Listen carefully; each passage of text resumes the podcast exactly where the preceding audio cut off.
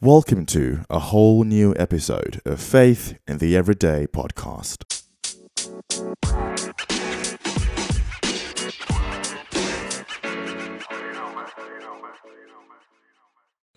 Welcome, everyone. Welcome back to Radio Maria Australia. You're listening to the Good Morning Show, and I'm delighted to continue our insightful journey with uh, this special edition of our ongoing series dedicated to exploring the captivating and diverse vocations within the Catholic Church. Um, throughout this series, we take a dive into the profound spiritual callings that shape the lives of those devoted to their faith.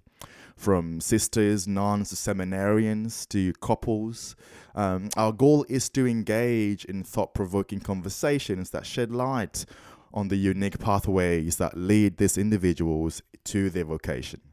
Furthermore, we'll explore the profound impact that these callings have on both their personal lives and the communities that they serve.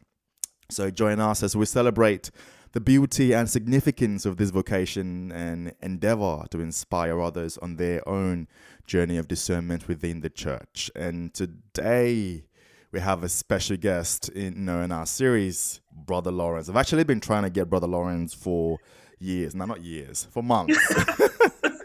for months, but I am glad he's here because when I got given this opportunity to talk on the radio, you I heard him in my mind. I was like, I want to get Lawrence on this show. So Lawrence, thanks for coming, bro.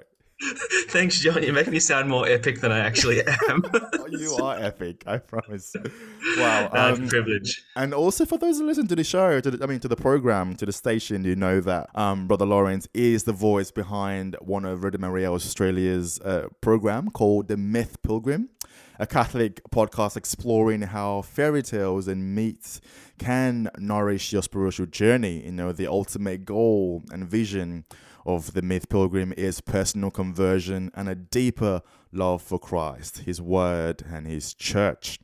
Brother Lawrence MGL explores theology alongside Disney, scripture alongside The Lord of the Rings, Saints alongside Star Wars, and so much more. So um, tune in. Uh, to the station to listen to this program or on your Spotify playlist to listen to this beautiful podcast. But Lawrence, thanks you for coming to the show, man. Thank you.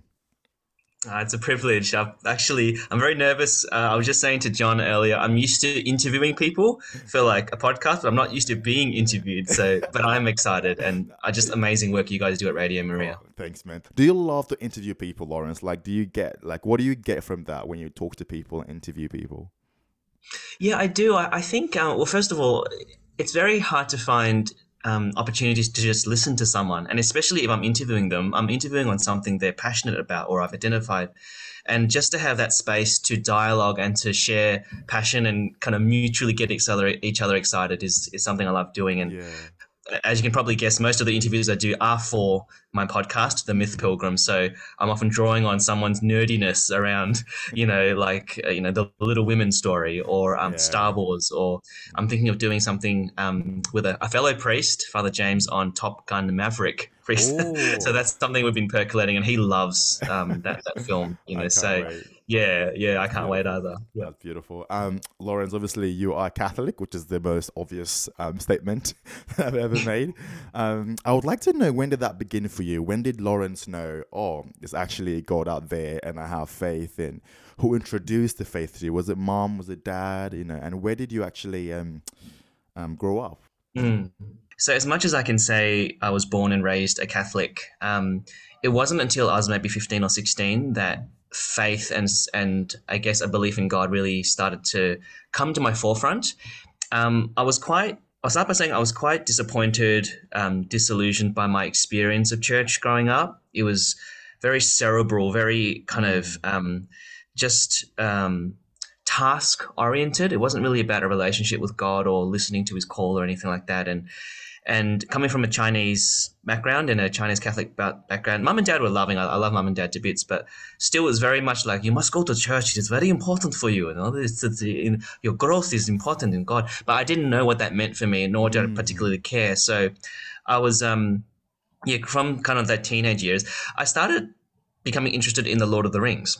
um, around that time, and I loved it to bits. I'm a bit of a nerd when it comes to the story and the themes and what it makes me feel when I watch the films. Mm. But it wasn't until someone mentioned that you know the author of the Lord of the Rings is actually a, a Catholic, right? So J.R.R. Tolkien is not only a Catholic; he's a devout Catholic, great love for Mother Mary and the Blessed Sacrament. Wow.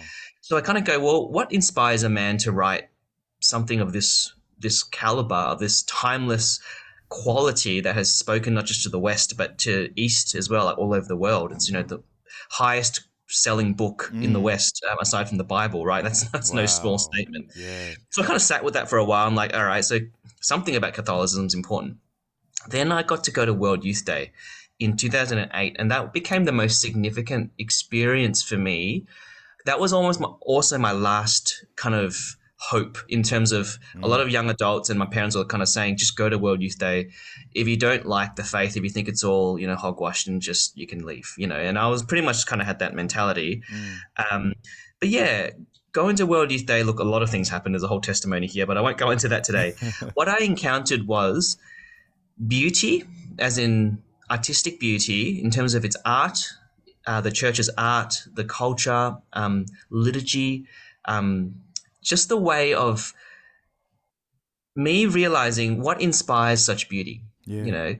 And then when I got to listen to someone called Christopher West talk about St. John Paul II's theology of the body, talking about sexuality and marriage and masculinity, femininity, Mm. something within me lit up and I said, no one can make this stuff up. The truth is so beautiful and it's so poetic and it's so consistent with my experience of beauty in The Lord of the Rings and, and Narnia and, and The Lion King. Something must be true and real. And Lord, if you are, if you are the one inspiring this beauty and this, this imagination, this Catholic imagination, I want to give my life to you and I want to know. Wow. And I say this because my own conversion experience, unlike maybe many other young men, it wasn't primarily an intellectual one where I kind of reasoned and argued my way into the faith or whatnot. It was through my imagination and through beauty and through story. So, and that's become a bit of a shaping pattern for my conversion, even as a young adult, now growing into an adult. Wow, beautiful. Lawrence, when did the whole idea or concept of religious life, um, like when was that introduced to you? You know, when did you first know about it and how did you go about discerning one? You know, why and how did that all come about? Yeah, good good question. Well, the seed was actually planted at Sydney World Youth Day. Like I kind of thought, part of my, at least as a 21 year old, my thought was, well, if this is um, real, then I want to give my whole life to this. And the only way I thought I knew how to give my whole life to this was to become a priest. Ah, um, yeah. I mean, that's not necessarily wrong, but it's certainly now I know it's certainly not the only way. You know, a person can live out their calling faithfully. Live out, you know, as a as a married man like yourself. Yeah. Um, but I think it. So the the question was really planted then. When it became apparent was I was sort of working. So I finished my studies. I, I finished a um, industrial design um, degree. Mm. Um, you know, did a bit of animation work outside of that, and worked as a graphic designer for a number of years. Yeah. But it didn't satisfy. Um, and I knew it. And it's that strange feeling. Know it's kind of cliche, but when you're doing everything you love, Mm. um, that you think you love in terms of your passions, your talents, you know, following your dream. And I was even making a documentary on another World Youth Day experience I've been on with the Chinese community wow. in Madrid. And even that didn't satisfy. So this sort of parrot on the shoulder was like, maybe I was um, made for another another way of a being, another Mm. calling. So I took the old discernment journey quite seriously that year. And this is ooh, dates wise, I can't remember. I would have been about 25 then. Yeah. Um, and I, I, I sought out a, a, I was I'm quite surprised he agreed to see me, a very old, very, very old, wise um, Franciscan priest, Father Campion Murray, who has since um, passed on. But he was very sick and, and old when, when he saw me. But um, yeah, he was my, I guess, my first spiritual director. And um, he said a number of wise things to me around discernment. But one of them, one of them was, you know, give yourself till the end of this year and make a decision. God honors your decision making faculty Mm. as well. But do what do what you can to actually discern. So, Yeah. and what happened was, uh, by the end of that year, and I didn't realize this, and nothing was, no, this was planned. Um, a parishioner said, "Hey, I'm going to the Holy Land, and my wife, who was going to go, can't go now because she's sick. Do you want to come to the Holy Land with me?" This was in December, and I'm like, "What?" You know. And so suddenly, I knew this trip to the Holy Land was meant to be a time when I was meant to really discern, but also make a decision. Yeah. And I, so I, I did the radical thing, and I, I encourage this with anyone going to a pilgrimage: do not take a phone, a camera, laptop, anything that would distract you from why you're there. So I didn't. All I took was my journal and had all these other lovely aunties take photos for me. um, but that became the the moment when I knew. Um, Wow. again, a testimony I can insert here, but I, yeah. for time's sake, I'll just say that um, when I went, the first thing I wrote in my journal, flying on the plane to Israel, was, "Lord, I'm not ready. I'm terrified. Um, but if this is your call, make me ready." And by the end of the pilgrimage, I knew then and there that my life was not my own. Mm. It wasn't my own. Therefore, it wasn't mine to protect and save. And that you know I was the Lord's, and therefore I want to give my life to the Lord. Yeah. However, knowing that He can and will make it flourish. Yeah. And that was when I decided, you know, So actually, I remember a, a story you gave about um when you were in. I'm not sure what country this was, but you stepped out, and you and there was just um there was just celebrations happening. There was a lot of celebrations. In, Yes. Where was that? Is that Brazil? No, that was it, close. It was in Peru, Peru. and and that was the moment where. So a bit of my own background. I'm a Missionaries of God's Love brother now, and one of the charisms of the Missionaries of God's Love is we're a charismatic order. So we're open, very open to the the gifts of the Spirit and moving in the Spirit in a radical way. Mm. Um, and I think the story you're recalling, John, was a testimony I once gave where how I first received, I guess, my charismatic gifts of the gift of tongues and the Yes. gift of praise for me. And and that was a very pivotal moment in my life. So I was I had just been prayed over uh, by something called baptism in the Holy Spirit, just to receive this gift of the Holy Spirit in a radical new way. And I was kind of very curious about, well, if the Lord's drawing me to the missionaries of God's love, I better be able to speak in tongues. So I had no idea what it was because, again, I was just didn't grow up with that kind of context, and I was like, it's, it's just uh, suspicious. But I, I asked for that gift because it seems like those around me, all the brothers who have joined, have a real gift of freedom in praising and praying for others, and it seems like a very angelic language. So I asked for that gift quite nervously, and also for the gift of praise because, again, I'm very introverted and quiet and very heady, you know, cerebral. So the gift of the idea of losing, kind of using my body to praise, was quite foreign to me. So anyway, long story cut short, when I was in Lima in Peru on my last sort of trip before joining the brothers, um, I saw before me. This is about you know in the middle of the trip. I was at a youth hostel looking out at about 11 p.m. on the feast day of Saint Rose of Lima. Mm. And from the balcony, it was really loud because it's a whole fiesta going on downstairs. Um, I saw the city piazza, the square, and in the in the kind of the end of the square is always a cathedral in the Spanish sort of style town. The cathedral was lit up with beautiful lights and, and fireworks and you know water shows and everything. And and all I saw from the balcony, which is about you know five stories high, was this this church drawing, literally drawing people from left, right, and center all around, gathered around the church. You know, young people, old people, reunions. You know, you know, kind of just parades. Mm. I saw the church prophetically at that moment. The Lord said to me, "This is what I want the church to be, and I want Lawrence you to build this kind of church for it to be the focal point and the gathering point Yeah. and the and the focus of civilization of all culture to Yeah. be the hub once again of civilization and that was the moment my a couple of things happened. First of all my personal vocation grew up and kind of like now i know why i do things like the myth pilgrim because it is about bringing and gathering all of civilization and culture back around christ and his church again.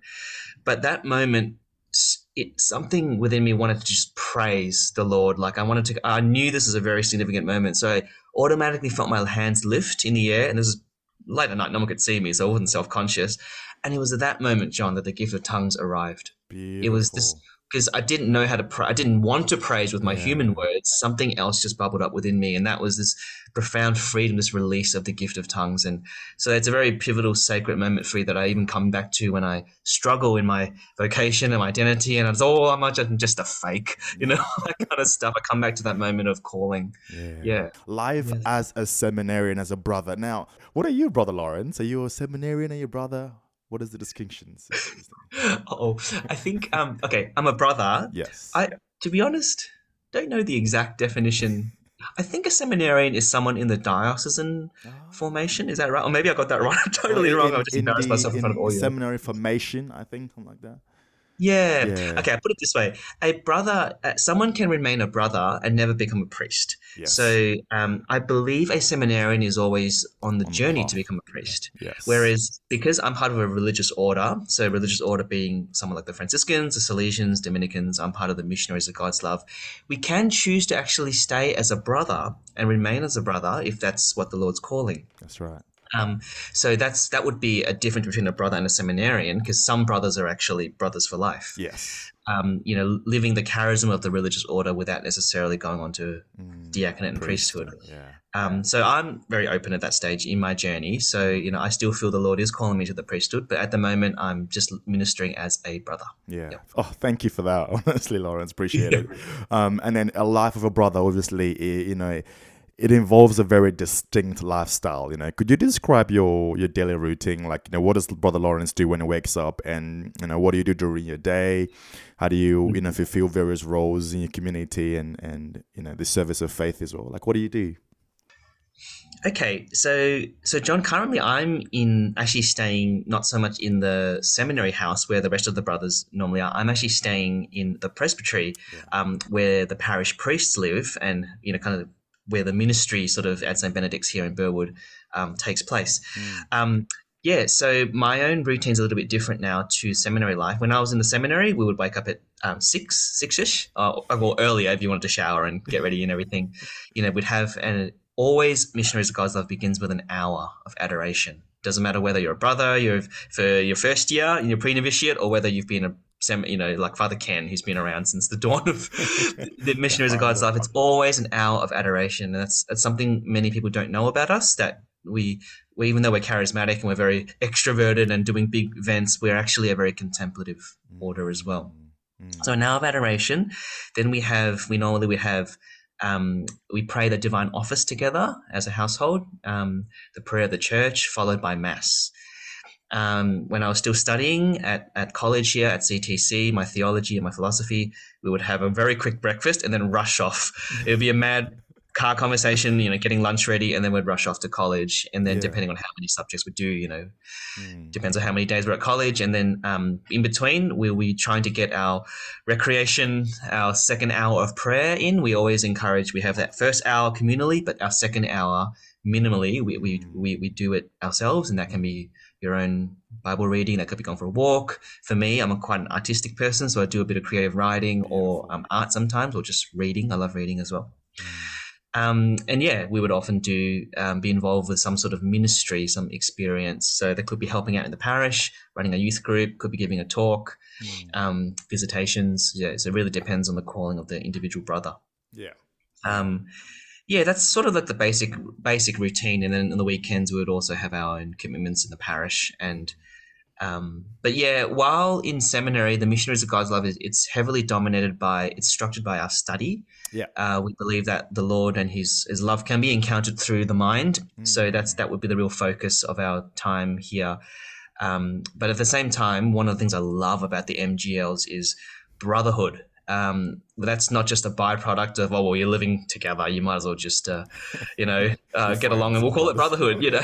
We actually intentionally build and seek out opportunities to grow together to get to know one another to do life together. Yeah. it's actually one of our three pillars. We call it like prayer brotherhood and mission are the three pillars of the missionaries of god's love. And Beautiful. so we do have days and times of the week set aside for brotherhood, kicking a ball around, barbecuing, watching a movie, board games. We love board games, um, which really kept us all sane and going during COVID. I think when a lot of other people genuinely were struggling because of isolation, Yeah. we were overly bombarded with brotherhood. Oh. I mean, which had its own challenges as well, choice. but um, we, we really had like we call it the COVID batch. Was really Mm. strongly close knit because we were just there for one another Yeah. during that time. Lawrence, dedication to your vocation often involves sacrifice. I think to any vocation really, whether you're married or you're, you know, you're a priest or brother, no matter what it is, you know, that you do, there will be some sort of sacrifice involved. What are some of the personal sacrifices you've made yourself in order for you to live out your brotherhood and your vocation? And how have those sacrifices enriched your personal life? Okay. Um, I think one of the big ones for me was so I was working beforehand. I was working and quite independent, had my own car, had my own stuff, you know, my own routine. Yeah. One of the biggest sacrifices is, you know, I was talking about brotherhood being an important pillar. Living, okay, living in brotherhood can be challenging, as with you can imagine any living in any Yeah. community because there is sometimes just no right and wrong way to do things. It's about you know living in a creative tension. Even something as basic as I know it sounds trivial, like kind of oh brothers worry about this stuff. Um, people's different cleaning habits around like the kitchen and, and like say some people just cook a, a bunch of stuff which is great and then leave stuff in the sink Yeah. for another see, even do we leave stuff in the sink or leave it outside the sink? If you leave it outside the sink, you can come back and clean it later. But if you leave it in the sink, it sort of imposes on the next chap to come along and like, hey, I want to clean my Yeah. own stuff. But realizing culturally, some people just want to eat their meal hot, so they don't bother cleaning up with all this stuff, and then they come back like five hours later to clean it. Whereas in my household, it was like, no, you pretty much, you know, you, you clean as you go, as, you, go. cook, so that when you you know you might have one frying pan to clean at the Yeah. end but you know and yeah the, lo- your lunch can go cold but that's fine you know you can but that drove me insane it still does actually sometimes but it's learning to dialogue you know um, love and respect you know learning i think we do conflict resolution really well in the missionaries of god's love in terms of part of our vow in brotherhood is actually to honor one another and to for example never publicly um, dissent against the brother if there's an issue privately find the right time and, and approach that brother you know with the attitude of learning Yeah. so learning all these skills are critical in, in, in a leadership position. Now I'm stepping into more and more in, a, in the parish because like there's so much human dynamics going on, right? There's the spiritual stuff. We love God, but half our spiritual life is human because God is both human and divine, Christ, right? So half our stuff we learn in the missionaries is human dynamics and mm. human holiness and what that looks like, emotional intelligence, you know? yeah. So we do a lot of focus of that information and it's great. community, obviously, Lawrence is a cornerstone of religious life. You guys are, you know, living your vocation as a brotherhood. You know, how do you foster a sense of brotherhood? People ask me, hey, you know, are brothers allowed to watch movies or are they allowed to play video games or, you know, what do they play board games? You know, how do you foster that sense of unity and community? How do you guys have fun, you know, in the brotherhood? Mm. So, a bit of context to my answer first is the missionaries of God's love take a vow of radical poverty. So we actually literally don't have money or a lot of kind of spare cash to spend on things like movies and, and video games. But it's also a, a vow of living sim- simply, like simplicity. Um, so what that means is we find creative ways in which we can build brotherhood. Um, but without necessarily going into the excess of needing expensive things. So something like a movie, I think brotherhood movies are great. Like I think, especially if with a, with a little bit of leadership, it can be a real um, bonding experience. Like I remember during there was a time when we everyone like watched The Lion King together, and it became this memes around the house where we're just like remember who you are and things like that it was really funny uh, with Mufasa voice and you know debriefing what struck you and you know how did you feel when this character did this and Yeah. um, yeah, and we, we do need downtime because our life can be quite intense, intensive as well, just because of the, the sheer. It's like a full time student, right? That's hard enough. plus, you're living in community. Plus, you're doing ministry. Plus, there's family dynamics at home. You know, a lot of the, our brothers are international, so it's like, how do you how do we navigate that? Mm. So we do need downtime to just kick a ball around, yeah, play sport, um, you know, go for walks, hang Yeah. out, and just just eat food, Yeah. enjoy cooking, and and um, that was great during COVID. We had these cooking bonanzas, oh, yeah. um, but all within the creative. How do we do that within the vow of poverty? Yeah. Obviously, as a brother Lawrence, brother deacons, priests, you guys obviously engage in various forms of services. Now, and for yourself, like you said, you are now part of the parish and you help lead and and you know sort of spearhead a couple of the different ministries in the parish. How do you determine? what areas you know you want to jump into how do you determine the areas where your service is needed the most and, and how do you bring the love of christ to those you serve you know how do you also balance personal faith and the demands of ministry Hmm. Okay, there's a few questions in there, all, all worthy of good answers. Um, okay, well, so it's always this creative tension of knowing your own gifting and calling and charisms, and then discerning the need of the church. So I'm always finding that's a really it's a really beautiful place to surrender to God because God also knows and has gifted me with particular talents and gifts. Like for example, I love teaching. I love um, storytelling and, and creative ways of you know kind of expressing Catholicism. Yeah. Um, so I can be like, this is the only thing I do. I'm only going to be a teacher. Whereas, um, for example, one of the things I discerned with the parish at the moment, St. Benedict's, is um, a real hunger for spiritual direction, for, for need to go deeper, people, people wanting to learn how to discern the will of God and to um, have someone nurture and journey alongside them. So th- that was because of that need I recognized. I actually did feel particularly inspired to to do a, a, a course in spiritual direction, as in to train to be a spiritual director, mm. which is what I did last year. So part of the reason for that was like, yes, it's not necessarily a calling, my, my kind of my first calling, yeah. Um, but I felt there was a need there, and there was a, my own healing journey through spiritual direction. So I recognized it would it'd be valuable anyway. And as it turns out, as I began to be trained as a spiritual director, my love for people and myself and God's creative genius in the way He works in people just just completely flourished.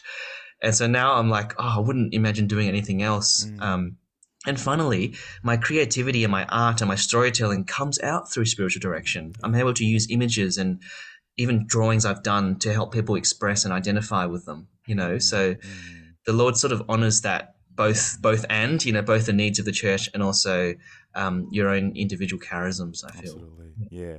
Now, Lawrence, um, challenges are part of any vocation. You know, if you are married, if you are, you know, a brother or a nun or a sister or, or whatever, a single person, challenges are part of any vocation. What are some of the challenges you've faced as a brother, and um, how have you, I guess, navigated it? How has faith played a role in helping you navigating that challenge?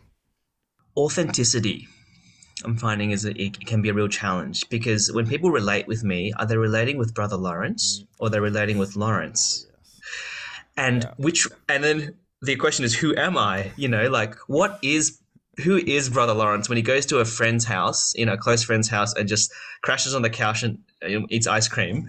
Is that brother Lawrence or is that Lawrence? And is it okay to be either or? You know, yes. sort of. Oh, so I wrestle with that all the time because yeah. on some, whether or not we like it or not, and it's quite a natural, beautiful thing. We are public figures, so there's a way in which people watch and look up to us in a way that can be helpful but can be unhelpful at the same time. See. So I've always got to be aware of what. So you know, if I'm tired and I'm just a normal sort of a, a, lay person, I can sort of ignore people and just walk off and go to my car and go home right after mass. But as a as a public figure, what is the authentic Lawrence? I might be tired, had a really difficult conversation, and then someone's like, "Hey, brother Lawrence, I want to talk to you," and then like, how, what's my response? So that's where there's both the sacrifice and the challenges comes in. Is I'm not just me. I'm also representing the church. I'm also representing the missionaries of God's love and Christ Himself. Mm. So that can be a challenge, and I'm always wrestling. Um, if you ask me again in ten years' time, I might have another answer. But that is something I'm always working through and yeah. navigating relationships and boundaries as well. Like you know, I I want to relate to everyone equally, and I have my preferences too. I like, like I want to talk to that person more, but who am I? You know, I'm, I'm, I'm, I'm, I'm available for everyone, you know. Um, so, Absolutely. you know, maybe that's a sacrifice as well, yeah. you know, around navigating relationships and boundaries and things oh, like that. Beautiful. Oh, thanks, Lawrence. Final question. What advice for people who are trying to discern the way? Young people, and I've met actually people who listen to this, to the podcast and to the radio as well. Um, I know personally who are actually trying to figure out if they should be nuns or should be, you know, brothers or or married. Like, you know, what's your one advice, if, if you have one, you know, for them to, to figure out what God's will for them is? Okay, so aside from prayer, having a prayer life, daily prayer life, that's that's a foundation, that's a given. Yeah. It might be helpful to ask, as a young person, ask the question, who is God and who am I? Mm. Why I say that is that's my own experience. The, the real question I needed to wrestle with wasn't, what am I called to, Lord? Where do you want me to go? That's an important question. The first question I didn't ask was, who are you, Lord, and who am I? Um, there's a beautiful, I'll probably end with this is a beautiful place to end. There's a beautiful passage in uh, a few of the synoptic gospels where Jesus turns to his apostles and goes, Who do people say the Son of Man is? And the apostles are like, Oh, some say you're Elijah, some say you're John the Baptist. And Jesus is like, Yes, yes, but who do you say that I am? And then it was Peter, good old Peter, who says, Oh, you are the Christ, the Son of the living God, you know, the one who is to come into the world.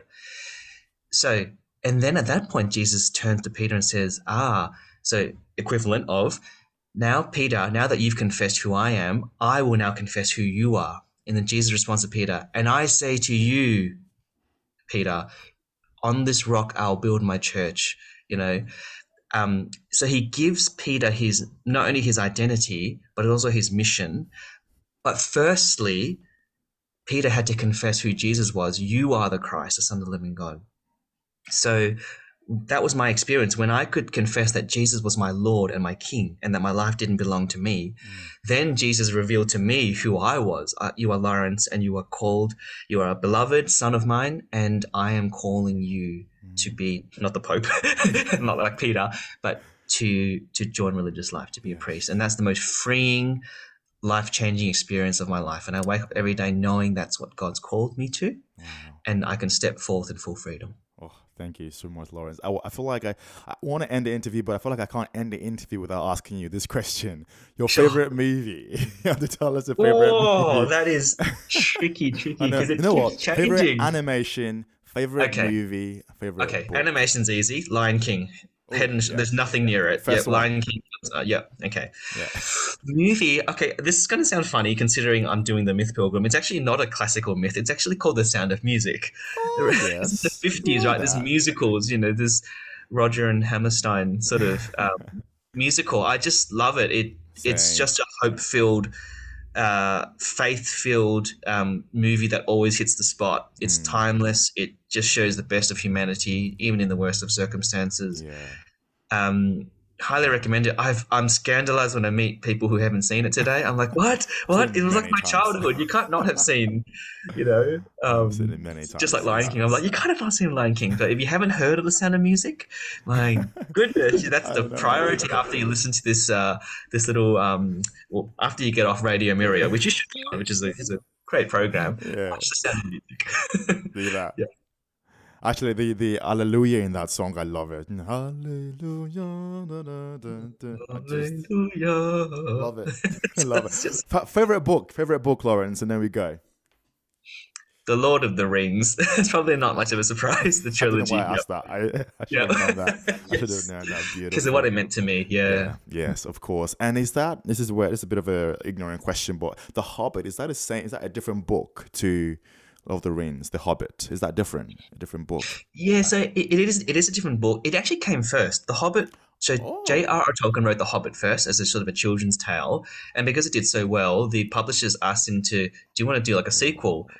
he didn't just do a sequel. He spent like 17 years writing what was now known as the Lord of the Rings. Wow. So the stories have continuation. It's not necessarily a prequel, but it is a, it has it is the same world, same the same world. ring. Yeah, yeah there's, there's wow. character development stuff. Yeah. Lawrence, so. thank you so much. I could keep going, man, but I have to have to end. It. No worries, mate. Yeah. Thank you so much. I really appreciate it. You're welcome. You're welcome, and it's a great privilege to be on Radio Maria. And God bless all the listeners. God bless. Thank you. See ya. See Lawrence. You. See ya. Bye. Thanks a lot, guys, for listening to the Faith in the Everyday podcast. Just remember that the interviews on this podcast originally air on the Good Morning Show on Radio Maria Australia every weekday at 8 a.m. Check us out. God bless.